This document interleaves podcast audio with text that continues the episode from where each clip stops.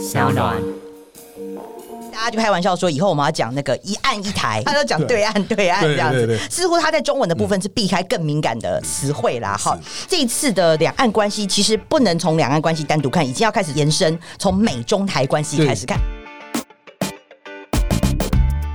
大家好，欢迎收听今天的《人在外本》特辑开讲，我是周伟航。哎呀，昨天五二零啊，小英总统的第二任任期展开喽啊，行政院当然啦，新的那个人士也正式上路了哈。但是啊，在前后的这一段时间呢，哈，这一周以来啊，不管包括了就职演说的内容啊，各界关注，老共也关注，美国也关注，或者是内阁人事的调整，改革幅度不大了哈，但还是有改啊。那当然还有很多可以讨论的地方啊，像是呃，最近啊，几乎是这个每天都有从神秘人寄来的几封信呐啊。那当然啦、这整体的这个政情发展哈，找什么党的来谈，大家都心有挂碍啊。这个这个党不敢谈那边啊，那个党又不敢谈这边啊。所以我们今天呢，就邀请到我们资深媒体人小玉邱明玉一起来跟我们来谈一谈最近发生的事情哦。欢迎我们明玉。老师好，各位听众大家好。阿基玛里叫我来洗，唔给他洗的。哎，对对对对，所以 我们两个台湾就是纯纯爆料。哦，真的 还是我们两个台湾一起被封杀？对 不对？这我们这个节目第一线还不会听哦，哦都是第二线的，默默听的，像那种政治幕僚啊，默默默听的放在心里哈，默默的恨。今天这个冲着老师的这个面子，好不好？我知无不言，言无不尽，好好好，豁出去了。嗯，好好，那我们就现在谈蔡英文的就职演说了啊。大家都说格局改变有点大啊，跟过去的类型比起来，过去就是包山包海无所不谈。但是他这次一讲完哈，当然有些人是非常满意了啊，那个防疫抗疫的部分很重，但是讲完了环团啦、教育团体啦哈，这各式各样的团体都出来说，为什么都没有提到我们？那就名誉的角度，你认为这一份啊，你会打几分？然后你觉得有什么优点？你有什么样的问题点呢？打几分不敢啦，哈。坦白讲，你就是说他的我喜欢的人哈，像比如说亲民党的呃宋主席，他的这个前文宣部主任嗯吴坤玉，坤玉哥哦，他也是文笔非常好的哈，这个政坛都是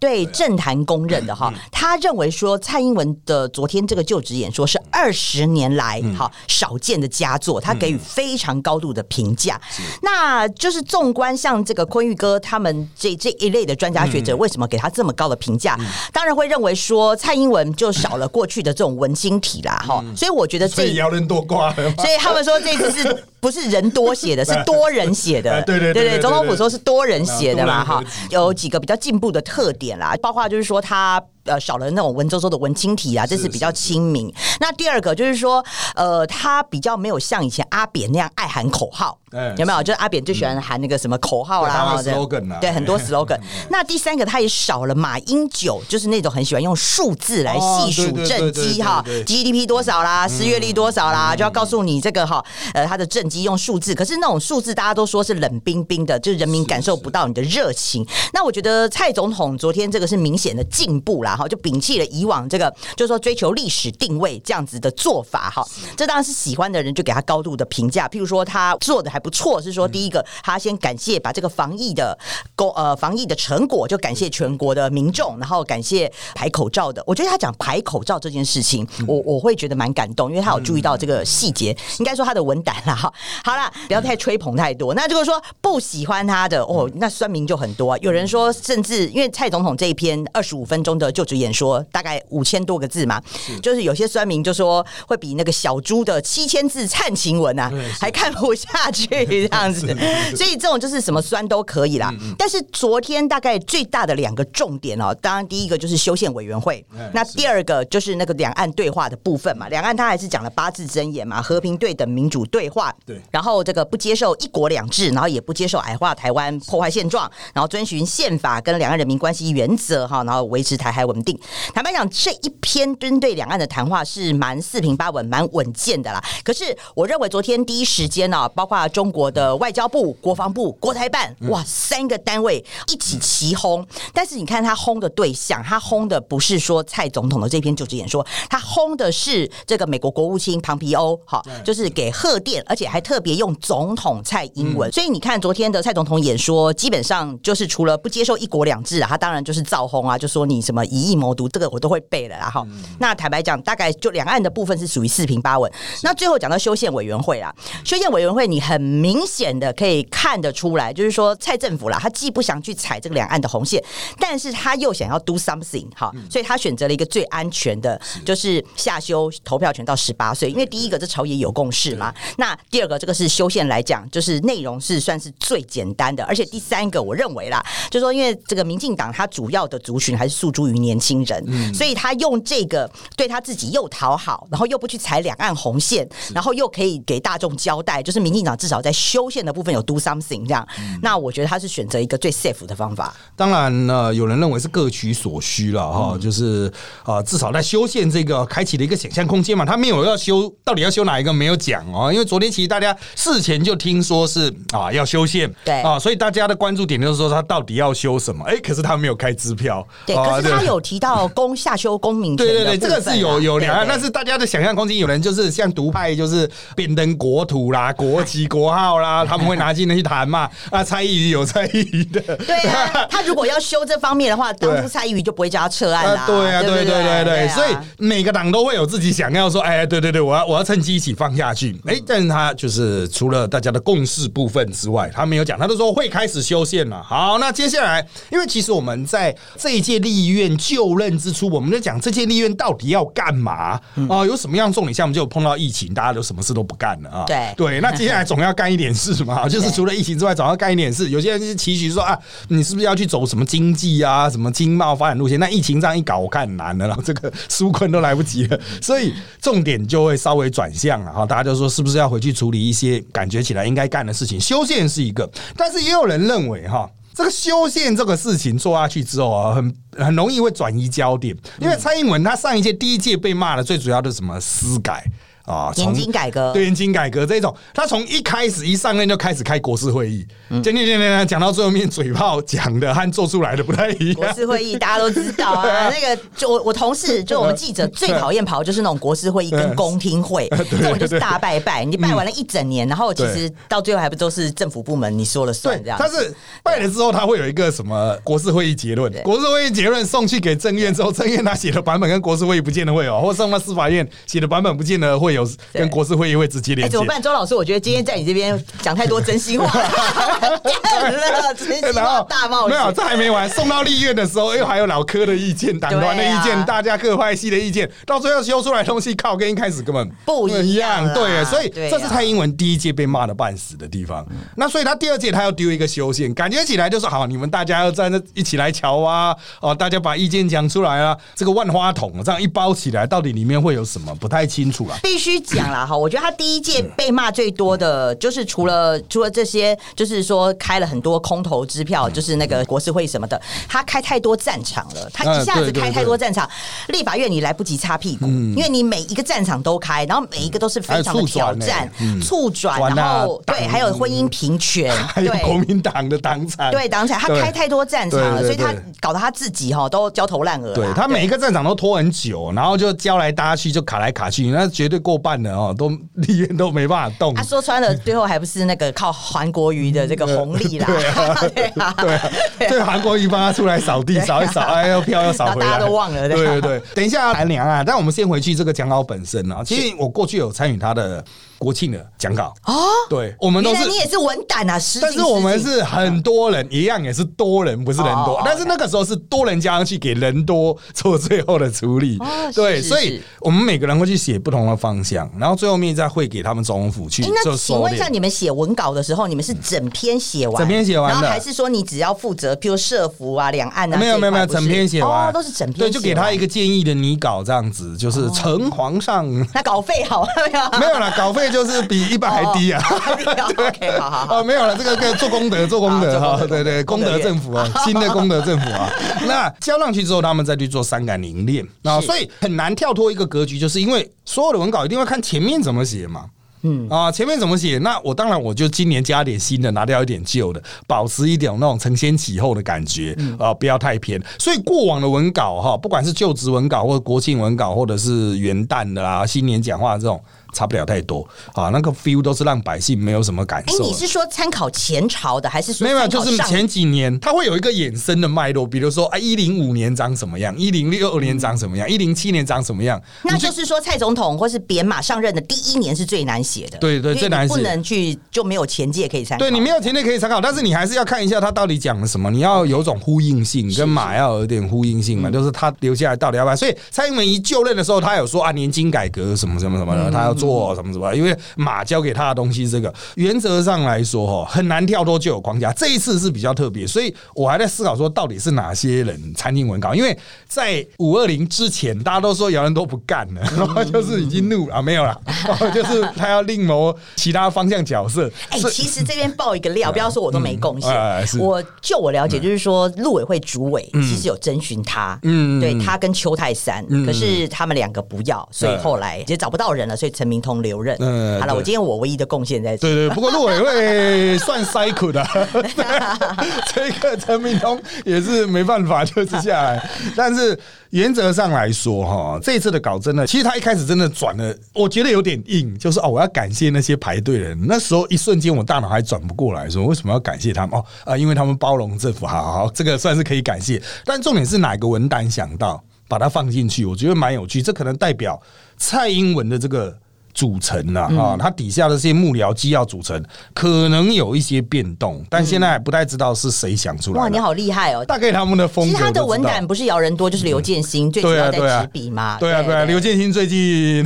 风头上。这这我这个主题吗？还没有这个主题吗还没有那么快，还没那么快死我了！后面的 后面的，对对对，就是大概的风格都知道了，对对对。但这个风格剧烈的改变了，可能现在蔡英文本人也觉得他自己愿意接受，是因为大家都知道过去蔡英文就是还蛮自私的嘛，讲话没什么重点。好，那他这一次有这么重大的改变，当然了，一方你会发现你在讲这件事情，我都不回话。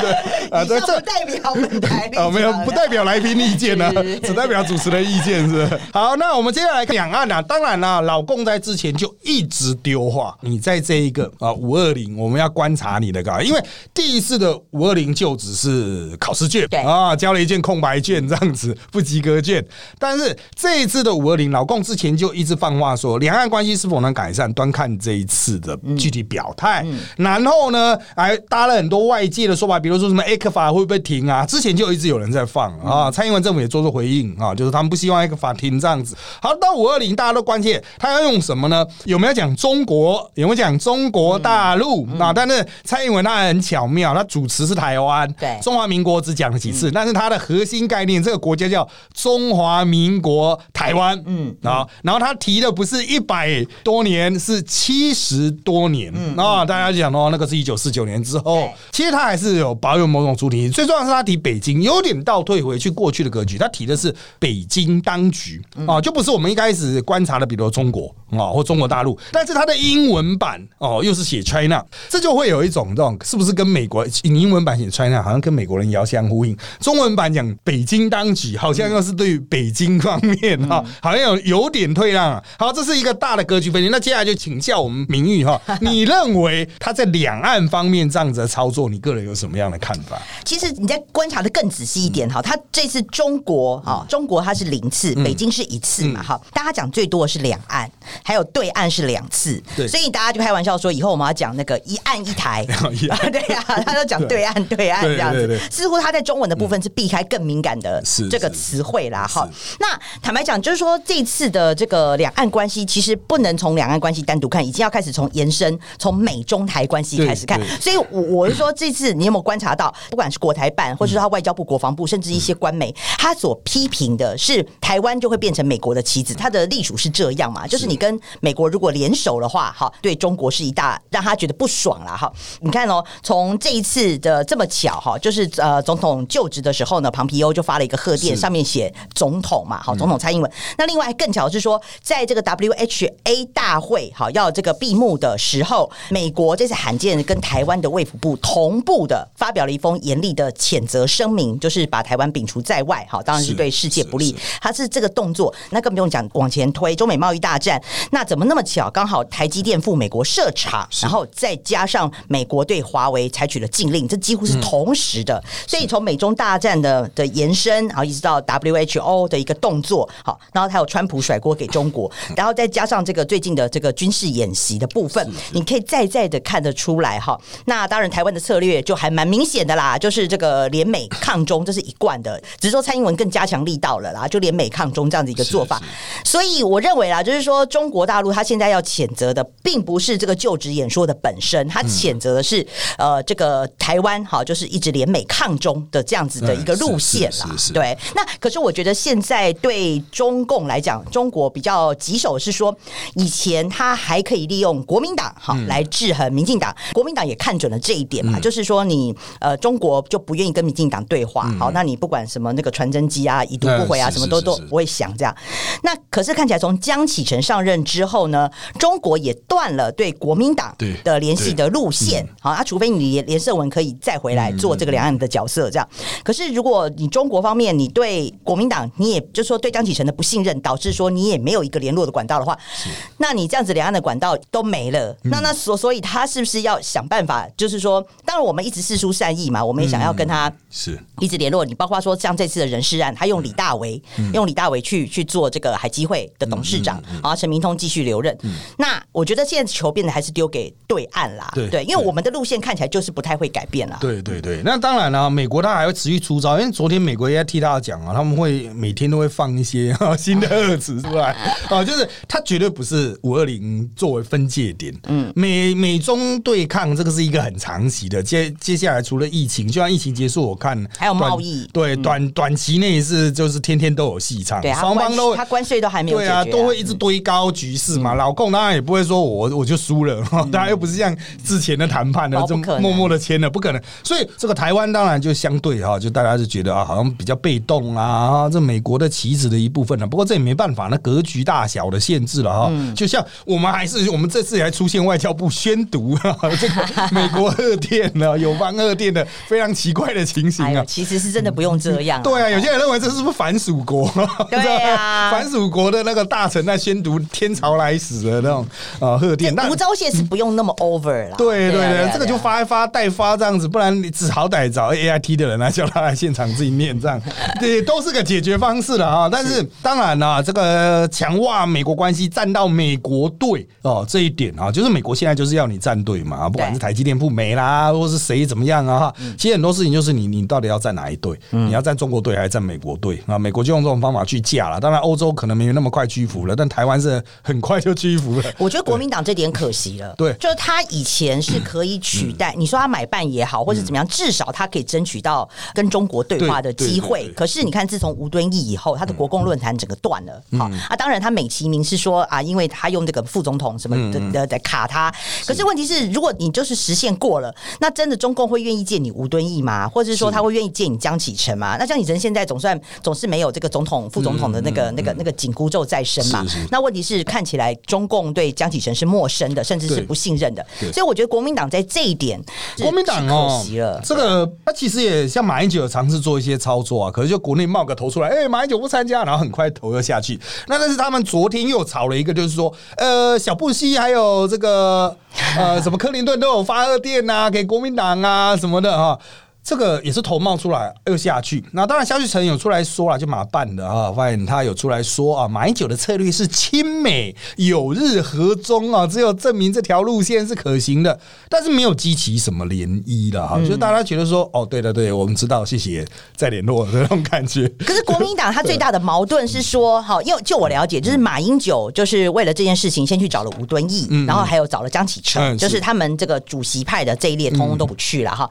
那如果你国民党觉得说你们现在备受打压、备受欺负，或者说觉得你们提的建议，民进党都不买单，那你是不是应该所有的人都应该支持你？包括你卢秀燕、侯友谊，哈啊，都都都都都不要去。可是偏偏哎，你诸侯你就出席了，那只剩韩国瑜当然是有他尴尬的地方了。那难道就说江启臣，你觉得国民党被欺负？那你卢秀燕跟侯友谊，你就不是国民党，你就不会觉得被欺负？当然我没有鼓励说他们不出席，只是你会从这个动作上面会觉得国民党真是充满了矛盾。对啊，重点是国民党现在也是很现实的诸侯政治嘛，就是侯友谊就是有他的实力在。那你主席压不住地方诸侯，这个就很呈现啊。对，这个就是大家已经知道是这个事实了，但是透过实际的行动来展现这个事实，就更显悲凉吧？你只能这样讲。悲凉对对，就是你这些老的，那讲了一大堆，人家都说：“嘿，我来了，本来不来的，我突然来了，这样子。”但但是我觉得我跟小周老师的心情应该是一样，就是我们不乐见在野党变那么弱，嗯就是我们都变得现在很希望三小，对本来一大一中两小，那那也就算了，现在变一大三小，国民党把自己做的很小。其实我真的很希望在野党强一点，可以做有力的一个制衡。真的，嗯对对对，那现在国民党是他就算做了很多大动作哈，就是我们的听众已经算是比较关心政治的人。你问你，你认为江启臣从抗议以来，他到底做了什么？国民党、立宪党团到底做了什么？很多人大概只知道哦，发钱没了，哦对，就欸可想不起来。是坦白讲，发钱他这个有打到点呢、可是偏偏对为什么我不知道？就是好像力道很薄弱啊。对对对，啊，因为民进党都抵死不发，对啊，就把它抵掉了。就是没有办法形成一个压力耶。对对对譬如说你们提的那个下修十八岁公民权，这个就可以得到一些这个支持嘛，就。是下修十八岁公民权，那民众党也提了，但这个基本上是没什么。但国民党大家都觉得他会不会又在包一些什么不在籍投票啊？就像以前旧的马英九时代要包不在籍投票才愿意过等等，所以就很麻烦的啊。就是国民党他现在第一个，你政策主张，嗯，哦，除了这个发钱之外，你能不能打出更明确的路？对对，那两岸呢？你的解决方案是什么？对对，他只会骂，但是你你的态度是什么？对对对，重点在这，就是有时候会让人觉得说，你要讲老招可以，但你有没有心意？像他们一直说要检讨九二公司，检讨到昨天为止，今天又在讲说啊，你没有昨天没有讲九二公司，我不满意。对对对人家还没有讲一中 对对对，就是人家都觉得说，哇靠，你们那个老的东西到底还要再吃几年？其实我们当时那强烈的建议就是说，蔡依瑜不是就很俗辣把他撤案了嘛？那要我是陈玉珍或者我是国民党，我就原封不动，我照牌啊。对啊，你就你火了，你就再签一份，对啊，我就提啊，一模一样的，我给你送进去啊。对送进我看你要不要审。可是这个矛盾啦，因为这就跟国民党他们的立场对是不国民党立场矛盾啊，那现在也没有侧翼政党，所以好惨，太小了，小到没有侧翼，所以就比较麻嗯烦。但是重点就是在于说，他们的事务有点不太知道自己。要踩的步伐是什么？嗯民进党在不断出招，甚至民进党踩错不跌一跤的时候，他们也没办法赶快见缝插针。整个党的机能机制哈，你要说是受制于韩国瑜六月六号事情没解决，也许还说得过去了。但是，当然我们今天不会谈到罢韩啊，但是是。光是韩国瑜这件事情，他们你看他们举棋不定，就是一直在那边讲我会去救你，我会去救，我真的会去救，我我真的 我真的会去救你，讲了一年了，讲到现在还是在原地不动，你就知道。那么。其实民进党他最大的好处，他就是脸皮厚啦。反正就是不管是华航改名啊，好，或者是说我这个蔡依瑜的哈，这个危险了。我就把它撤回来，那顶多就是笑一笑嘛，那就是呛你不敢嘛。对啦，对。我就是不敢嘛，然后怎么样？我我不要踩红线就好了。对对对，你拿他没皮条啊！对啦对对啦对。好，我们来进到下一个主题了，内阁新内阁啊，为辅改组了啊，因为。这个内阁到底要不要动哈？从一月十一号以来啊，虽然票数非常高，一月十一号票一投出来八一七万票，非常的高，所以那个时候民进党内各派系也都说啊，八一七万就是看八一七主人呐哈的意见嘛。他说不动就是不动，那蔡英文很快就苏贞昌不动，确定苏贞昌不动之后，还是一直有人放话啊，像之前有人讲说苏贞昌不真的不动吗？那苏家权呢？苏家权要摆什么位置啊？哦，那当然现在大家也都看到了嘛哈，拉进府内。之前传出过很多消息，感觉都不是真的会大动，只是要重新排位置的放话站的那种感觉，就是有举手有声音的哈就有机会，没有举手的你就真的会默默沉默。那这一次当然这个新内阁出来，大家会觉得说啊比较没有亮点，苏贞昌可能就是大风吹似的哈，先吹一吹一波啊，出现了新的洞呢，就把原来洞下面的拿上来哦，就把洞补足了啊，就是平平稳稳啊，顺利过渡就好。可是这个新内阁一出来之后，当然外界第一个批评声音就来自哦女权啊、父权团体的啊，就我们站出来讲说这个比例反而史上最低啦，这一定要啊谴责的啊。对，就我侧面了解啊，他们这些在组阁的时候，从来都没有考虑到性别的问题，主要都还是派系啊位置在调，然后过度信任少数人决定了，是。啊，那这是一波啦哈，那之后又传出了这个什么啊总统府密件流出啦哈的这个状况况啊哈，使得这里面又大家有很多的哎小话哎，我们今天节。目不是进行到这边，到这边结束了吗？没有，没有 谢谢你的收听，谢谢你的收听，再拉回来 那个，好可怕，我觉得 怎么越来越危险的感觉。拉回那个微幅调整了啊！好，搞来搞去都是这一些人，小玉姐怎么看？那你认为呢？这个是因为没有人可以用吗？还是呃派系平衡、利益协商？哦，因为我跟小周老师常常在政论节目会碰面了哈，我相信你也听过我的立论了。我就是认为说这一次的内阁改组不是真的内府阁改组，因为其实它最主要是卡在陈其迈对，因为陈其迈他不能动嘛，因为因为陈其迈不现在这个阶段不能动的原因，大家就知道是卡在罢韩嘛对因为民进党现在最害怕的就是会被这些反罢韩团体扣上说你民进党在后面从中作梗，你就是民进党在后面推波助澜。我翻。成白话给听众啊，就是陈其迈如果现在不续任的话，但全宇宙都知道他要下去选市长，那就代表说高雄市长的罢免案就是民进党在后面推，陈其迈的主导，就是这么简单逻辑。所以陈其妹她一直都很尴尬，就是但是六月六号如果韩国瑜被挂掉，他一上来十六天又要再下去，又有点怪怪。但是之前就是卡在这里，好，后来他打破了心魔，好就继续留。好，再交还给小玉姐。哎 对。你讲对，你讲到重点了，呃所以所有的内阁就是卡在陈其迈。对那所以我为什么会认为说这次的内阁改组就不是真正嗯的？那真正的内阁改组要看罢韩的结果，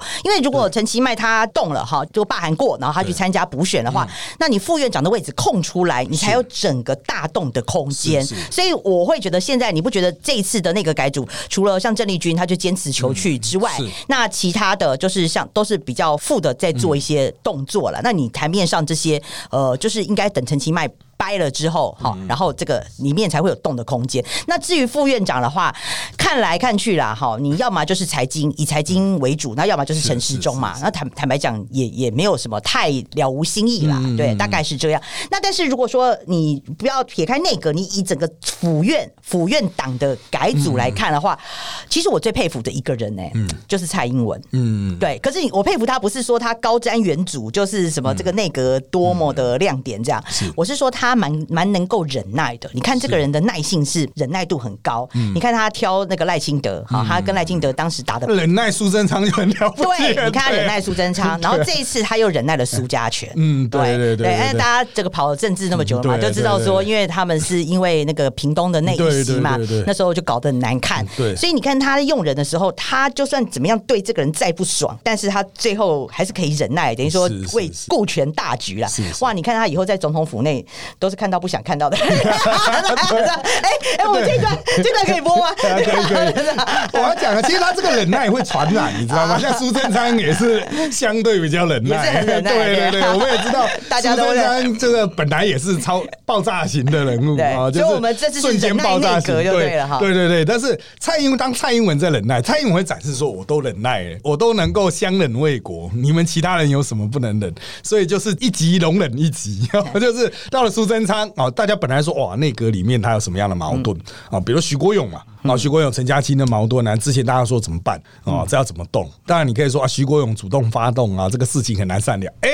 民进党就是不怕你在外面讲什么话，他就是完全不动，哦，继续维持一个巧妙的平衡。当然还有顾立雄对啊，顾立雄的位置啊，就欸不过哈，坦白讲，我觉得你这个录音间哈，有是不是有提供诚实豆沙包？为什么我一直看这录音间，我就很想要一直讲诚实话？就我的了解啦，我觉得这次最爆炸的是其实苏贞昌本来连林佳龙跟徐国勇他都想动，对。但是蔡英文在最后帮他踩了刹车皮，他跟他说有三个人不能动，第一个是陈其迈，第二个是林佳龙，第三个是徐国勇。哎。其实这个大概是用派系的考量啦嗯，对对对。徐国勇其实很有趣啦，就是你之前大概在选后的时候有跟他几次的我啦，我跟他有几次互动，你都觉得那时候他要死要死的，大概就觉得说啊，我退休啦，要做那个什么。嗯。可是前阵子大概在五二零前夕有在看过他一次，哦，他那个时候整个身材飞又扬。对你大概就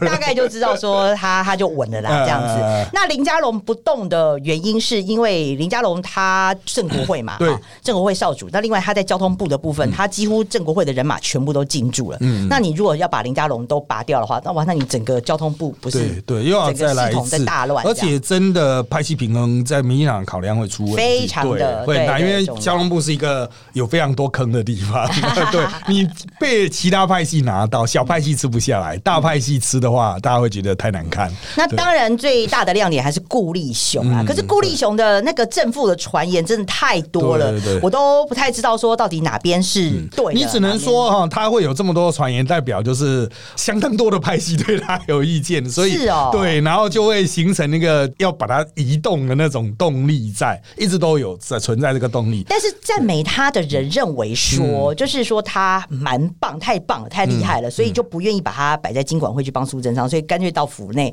来帮蔡英文。哎对对对。对他觉得不错是这样对对，。当然有，你任何事情都有正反面嘛哈。有人说啊，他非常优秀，往上拉，变成去去接掌国安，变从院的人变成府的人，这是一种解释了哈。嗯但也有另外一种解释，就是院实在是有点动没调，所以府把他接走了，哦直接拔走拔过去，反正他毕竟还是能够用的人。那他临走不是又罚了很多金控两 啊对对对对还有一个说法跟你们家有关啊、就大同案呐、对对对啊对对，这个他也没搞定啊，就是经管会没搞定的事情。现在你的好朋。友黄国昌要决定，对他不知道能不能选到，昨天的投票的话，那个公司派还是赢哦。哦，真的、啊，对啊，所哦以昨天有一波重大讯息出来嘛，公司派基本上案子决定都是赢的。嗯，对对对，所以这种事情呢，那个牵涉到股权那种事情很难讲。嗯。啊，所以其实金管会它其实掌管的是更全面，更全面的话，大家就会对它，因为都是几十亿、几百亿的事情，背后牵动太大。嗯，那顾立雄是比较没有动作，但是他最后一天有动作，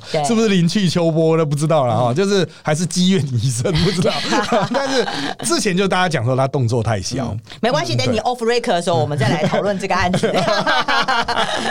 不然我觉得我们两个手牵手要进法院了，真是 是。是是，好，那通常来说了哈，大家比较关注的内阁哈，其实还包括了像文化部啦、哦李永德啦哦这一些。那他李永德像这一些，还有陈美玲这种比较特别的，但是完全没有动到，就直接拜拜啊。那当然有人要是我是李永德，我一定心里超叉叉的啊！就是那个骇客流出来的那一份啊，啊不是有讲说什么嫌李永德太老，先去找了史哲。对对对啊就不知道为什么没有啦。这个李永德比较不会难看，应该是林锦昌比较麻烦。林锦昌接下来他那个钱，哦，对对嫌我老是吧？对对对对对，这个形象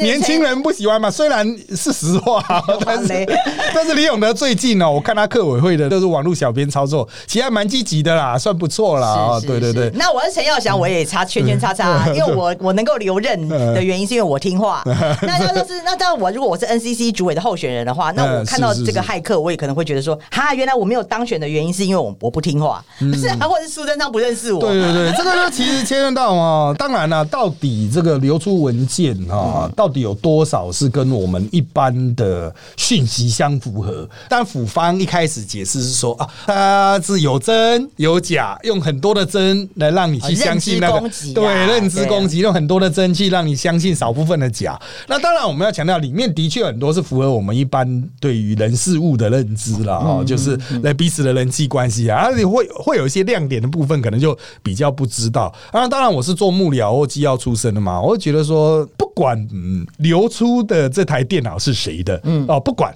哦，我就觉得把这种事记下来，首先就有点白目了。哦，真的吗？对，一般我们这是机要都不是吗？基基本都是记在脑里，这个有时候不能外流。那除非是很重要的事情哈，必须理清一个顺序，我们会用手记。啊，但那个手机的东西，我们会在某种程度上，比如销毁啊，或直接就递送出去，就变钱就递送出去上层，我们自己不会留。哦，留了会有事情啊，会有责任，这就是治安控管的问题啦。就是为什么府内的治安会控管一遍啊？当然，现在大家箭头似乎只指向特定人啊，就是好像是特定人的这个自己的电脑的治安没有控好，嗯。啊，那当然这个特定人是有什么相关的责任是一回事哈，交给府方去查办哈。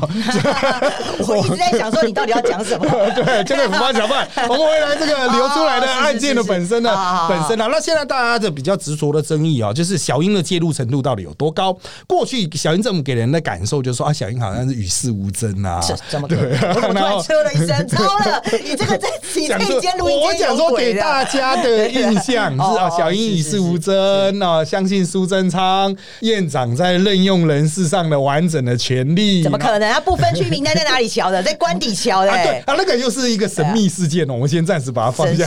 对，由陈吉开主导开会啊。那回归这个流出来的这许多信息，你可以看到，其实小英的痕迹是有，他也会去问非常多人意见啊。那这一些流出文件，可能大家不见得有机会全部看到，网络上是有了哈，特定的新媒体有把它全部看出来。那大家可以去看啊，就是你可能会看不太懂，就是你不太清楚这些人事物的关系啦。但我简单说明一下，就是会有非常多的呃各派系的大头、重要的小英身边的人，或者包括说英系的要角，会不断的递送意见，嗯，针对人事意见给小英，合理啊。对，然后小英会交办你去办什么，你去办什么。再来另外一趴呢，就选战规划哈，你要负责去打谁，你要负责联络谁，这比较新流流出来的了哈。谁联络了没？谁谁已经联络？谁去负责哪一个趴？谁去负责网军什么的？当然，蓝营的解释就说：“哦，你看，证明了小英有网军啊，证明有什么啊？这种攻击，其实我是觉得比较。”就是你只是在重复大家都知道的事情嘛，哈，就是比较没有什么特别的意义。但是哈，有些人就会进一步解读说，哎，这个东西流出来，它到底对谁是伤害比较大？嗯，啊，因为对民进党现有的这种派系格局嘛，反正内阁都已经分完了嘛，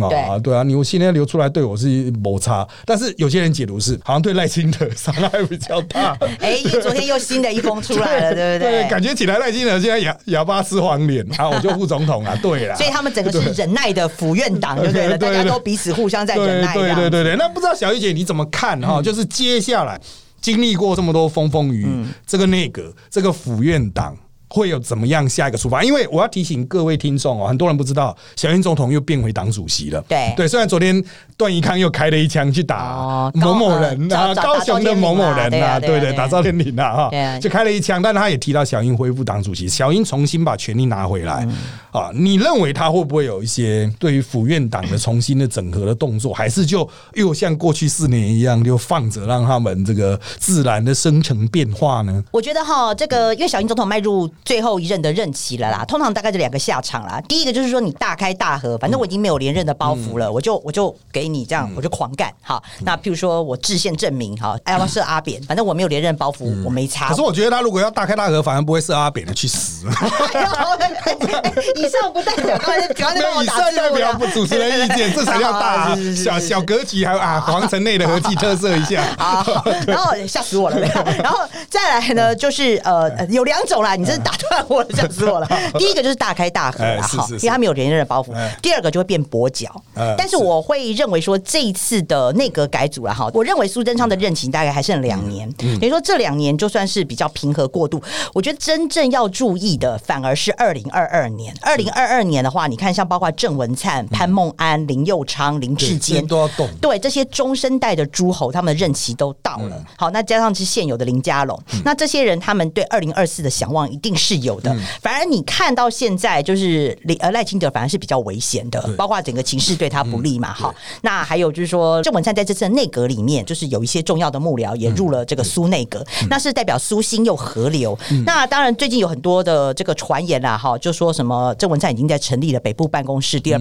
他的竞选办公室动作挺大的哈。那还请了什么小段来帮他操刀，可是小段对这件事情是非常非常生气的，他是严厉的否认。可是就是三不五时，你就会听到就是说郑文灿开始也有动作，所以我会认为说蔡英文其实他的挑战会不会跛脚啦？那就是或者说他真的就是反正提名权嘛，那在党主席手上，那你是你是要听我的，所以我倒觉得后面两年就是二零二二以后的后面两年是比较恐怖的，等于说这两年还算是比较平安过渡啦。对对对，而且所以你就说你看他这一次都是老面孔嘛，那你就知道说这些人大概就是跟着苏贞昌大概在两年了。对对对，而且重点恐怖的是二零二二要动的那些人很多是新潮流的，对呀，这个就比较麻烦。对，那这些人要怎么处理？要怎么塞？一定会先给他们有一些机会，可能在任期结束前，可能就会有入阁的机会。其实你看，像现在有传的，哈像林志坚他就对台北市长非常的跃跃欲试嘛，哈。那你看，像林佑昌，他也认为说，对他对台北市，那谁要去挑战新北？现在重点是在新北嘛，对。所以，所以你看，你这些诸侯，要么不是就是转战其他的直辖市，再更上一层嘛，那要不然就是入阁，然后对他，就是你总是要对这些中生代有接班呐。对，那还会有平衡性的问题嘞。你都单一派系特大的话，大家都有意见。就我觉得好的是说，民进党哈，就是永远很活力，看得出来他后面的这个接班有动能，有一直往上推动的动能。又要开始喊话了，国民党，国民党，国民党，国民党能不能活着？国民党的一百第三代要从一百年前开始只 算是第三代100，年你前你都弹出去了，太惊讶了。对啊，他们的年轻世代大概已经到四五十岁了。那你看这次入阁，几乎有的三十几岁都入阁对。了。所以你看民进党，我觉得要是看到国民党那些新生代的眼里，你会觉得天哪，那我这一百年都出国民党光是一个议题凝聚，我觉得他们就会陷入非常大的困境是啊不用讲别的啦。上个礼拜最热门，到底怎么处理李莱西？你看那种你小朋友，他喊了半天哦，到这个礼拜你看没事了，这个礼拜又当没事，因为他就拖到六月多考对啊，他拖到六月多，他以为没事，但是太小看民进党提款力了。哦 对啊，民进党只是现在不提啊，他要提款的提爆你啊，所所以以，对，回过头来了，嗯我还是认为说这一波内阁改组还是以稳健啦，以稳健为主。那就是苏贞昌，他就我们刚刚讲了一些，他当然有些算计，可是他真正好的部分，他是从基层这些人哈，包括黄志达啦哈，或者说丁海绵啊，不，人家人家叫丁仪明啦，对，他只是说他的绰号叫丁海绵，就是都大部分都从先从党工哈基层对。开始做，对。对，然后一路升上来，没有就是说他们都有经历过机要助理的那种层级，对。对啦，嗯对啦，对啦。嗯那坦白讲，你你国民党，你你批评的是什么？你只能批评他说，哎，黄志达这个人我没有听过。可是，come on，你回过头来，你应该是要骂国民党吧？你自己的情搜是有问题的。嗯那你黄志达，人家还是江启臣的这个同学嘞，嗯还同寝室嘞。那你连黄志达自己都没听过，你你要怪谁？嗯对，国民党是整个体系都有问题。对啦对啊，很多事情都不太知道他，真的太变成是议员做议员的，诸侯做诸侯的，党主席就自己。哎，我们怎么动不动就开始 批评国民党？国民党就很很很委屈啊！我明明都已经在野党了，你还一直骂我这样。对对对，不要监督在野党哦啊！是是是，好了，因为今天时间关系啦，虽然还有很多精彩内容，那我们就默默藏在心里喽，哦不要给大家太大的那个瞬间的心灵的压力了啊！那今天谢谢大家收听我们的人找我们特辑开讲，那现在在各大 podcast 收听平台，像我们的三网 APP、Apple Podcast 和 Spotify 都可以听到我们节目哦，欢迎大家订阅、留言给我们五颗星，那我们就下次再见喽，拜拜。拜拜。